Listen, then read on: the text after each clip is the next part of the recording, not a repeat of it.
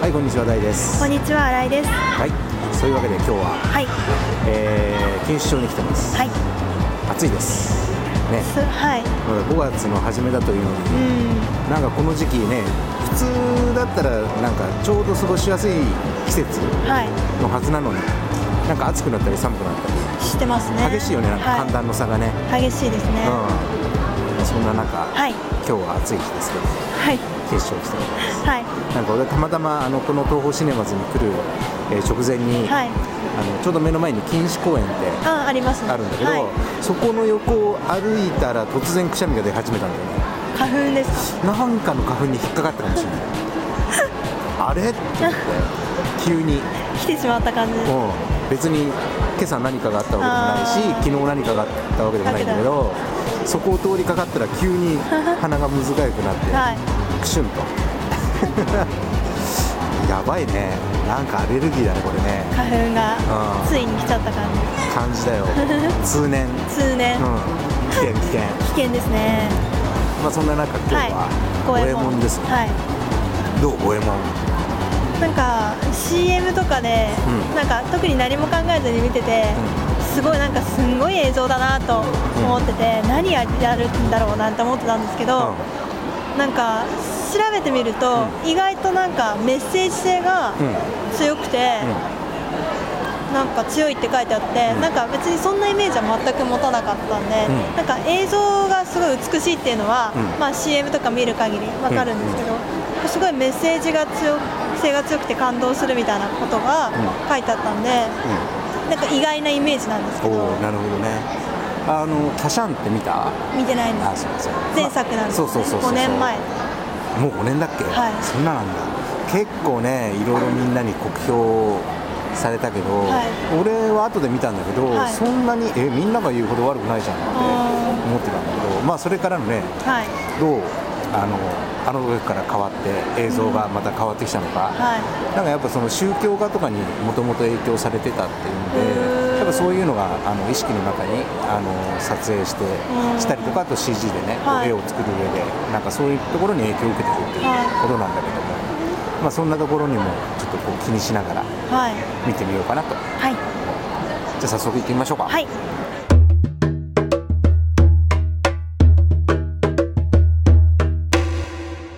はいそんなわけで、はい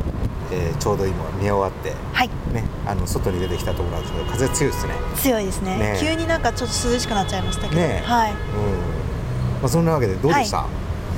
いやーなんか色とりどりで 色と色とりどり、色とりどりっていうかなんかやっぱ映像がうん、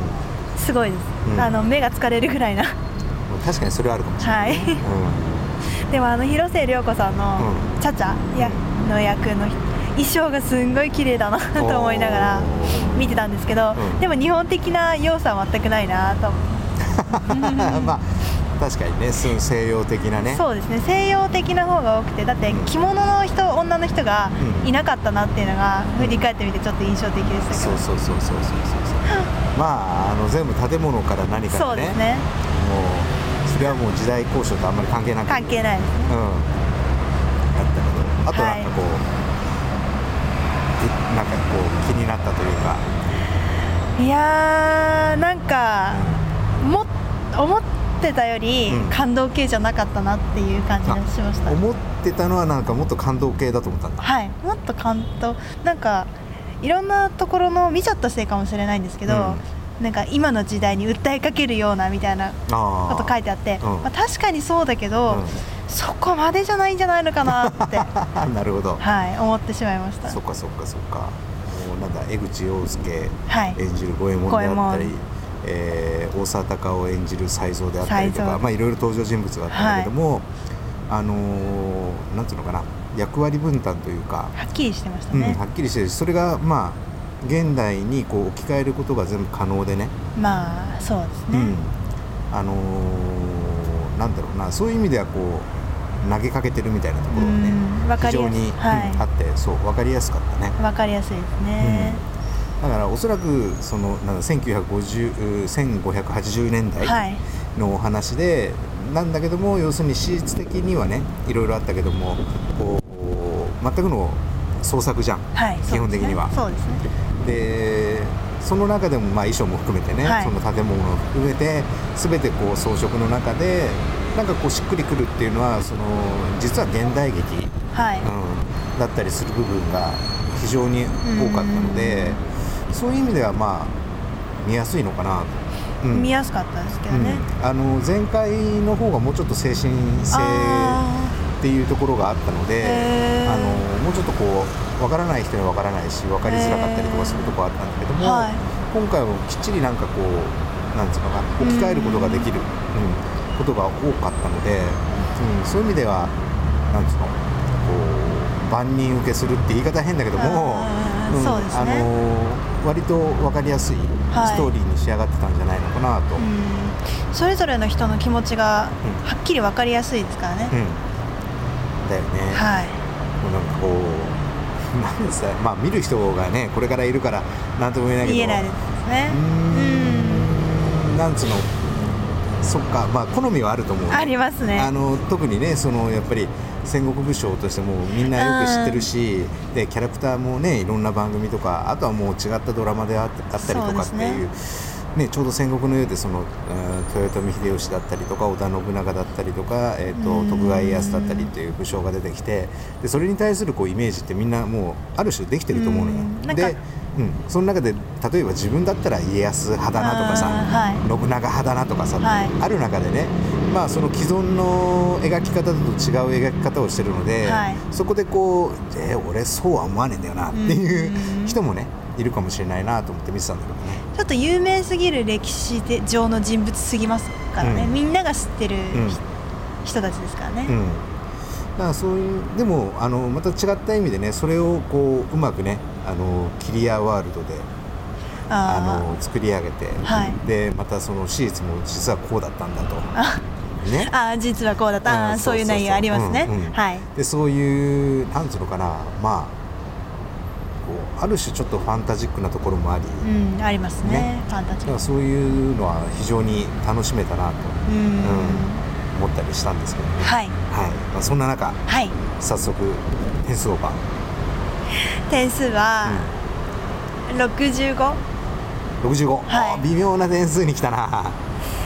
いやーなんか分かりやすかった分かりやすかったんですけど、なんかもうなんか内容が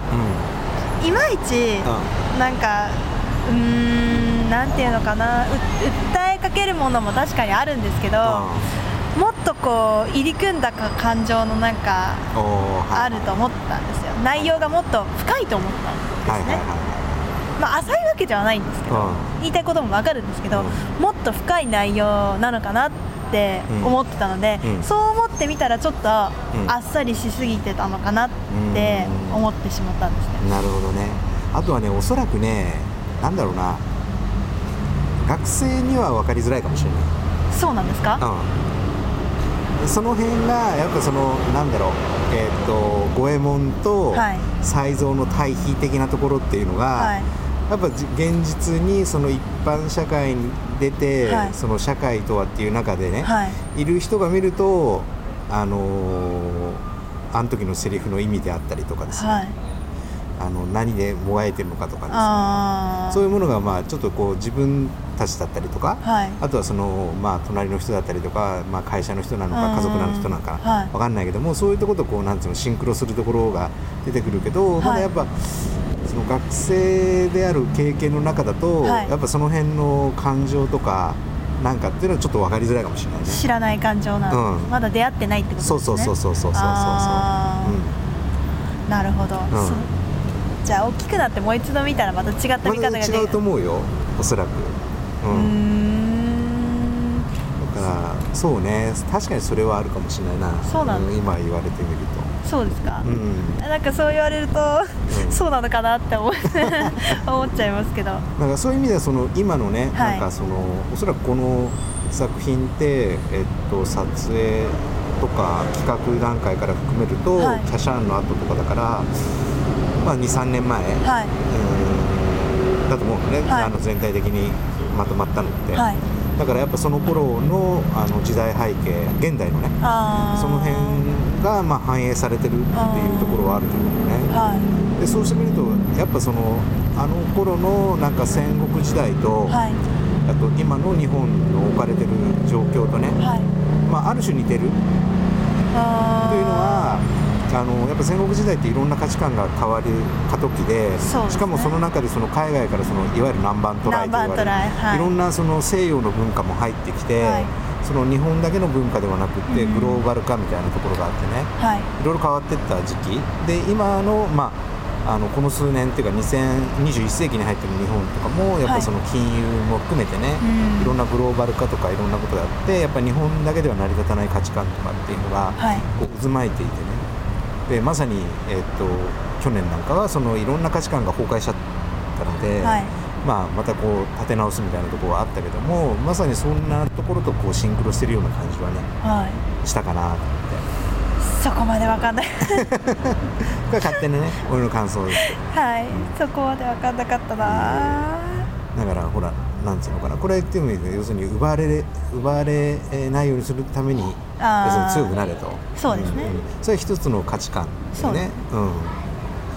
でそれはどこかまあなんだろうかな今までのアメリカ的なねあ価値観一番強くなる、うん、強くいるそうそうそうそうそう、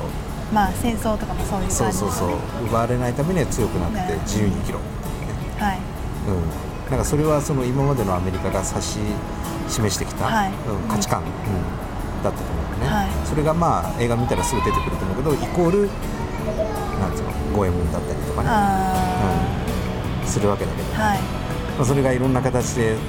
こう ねいろんなエピソードがこう出てくるわけじゃないですか、映画の中でも、うん、なんかその辺とこう絡めながら見てるとなんかね、はい、感じるものがまたあるんじゃないのかなそうですね違った見方が全然できますね、うん、まあでも皆さんはどう、うん、ね見たのか確かに好みがあるかなってあるよねはい思いますね、うんうん、まあでも一度見てみてもそう、ね,、はないと思うので、思いますまあよくまあこんなに CG 頑張ったなと本当ですよねなんか途中酔いそうになるぐらいな勢いで確かにあるよ、ね、ちょっとそういうシーンがあったじゃないですか、うん、戦闘の時はあるあるあるあれは酔いそうになりそうと思いながら見て 見てました、ね、すごっと思いな がらなるほどまあでも今回も、はい、あのクリアワールド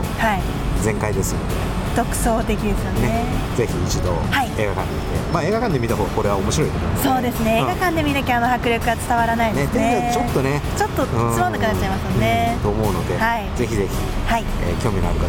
ぜひ足を運んでみてください、はいまあ、そんなわけで、はい、ではではバイバイ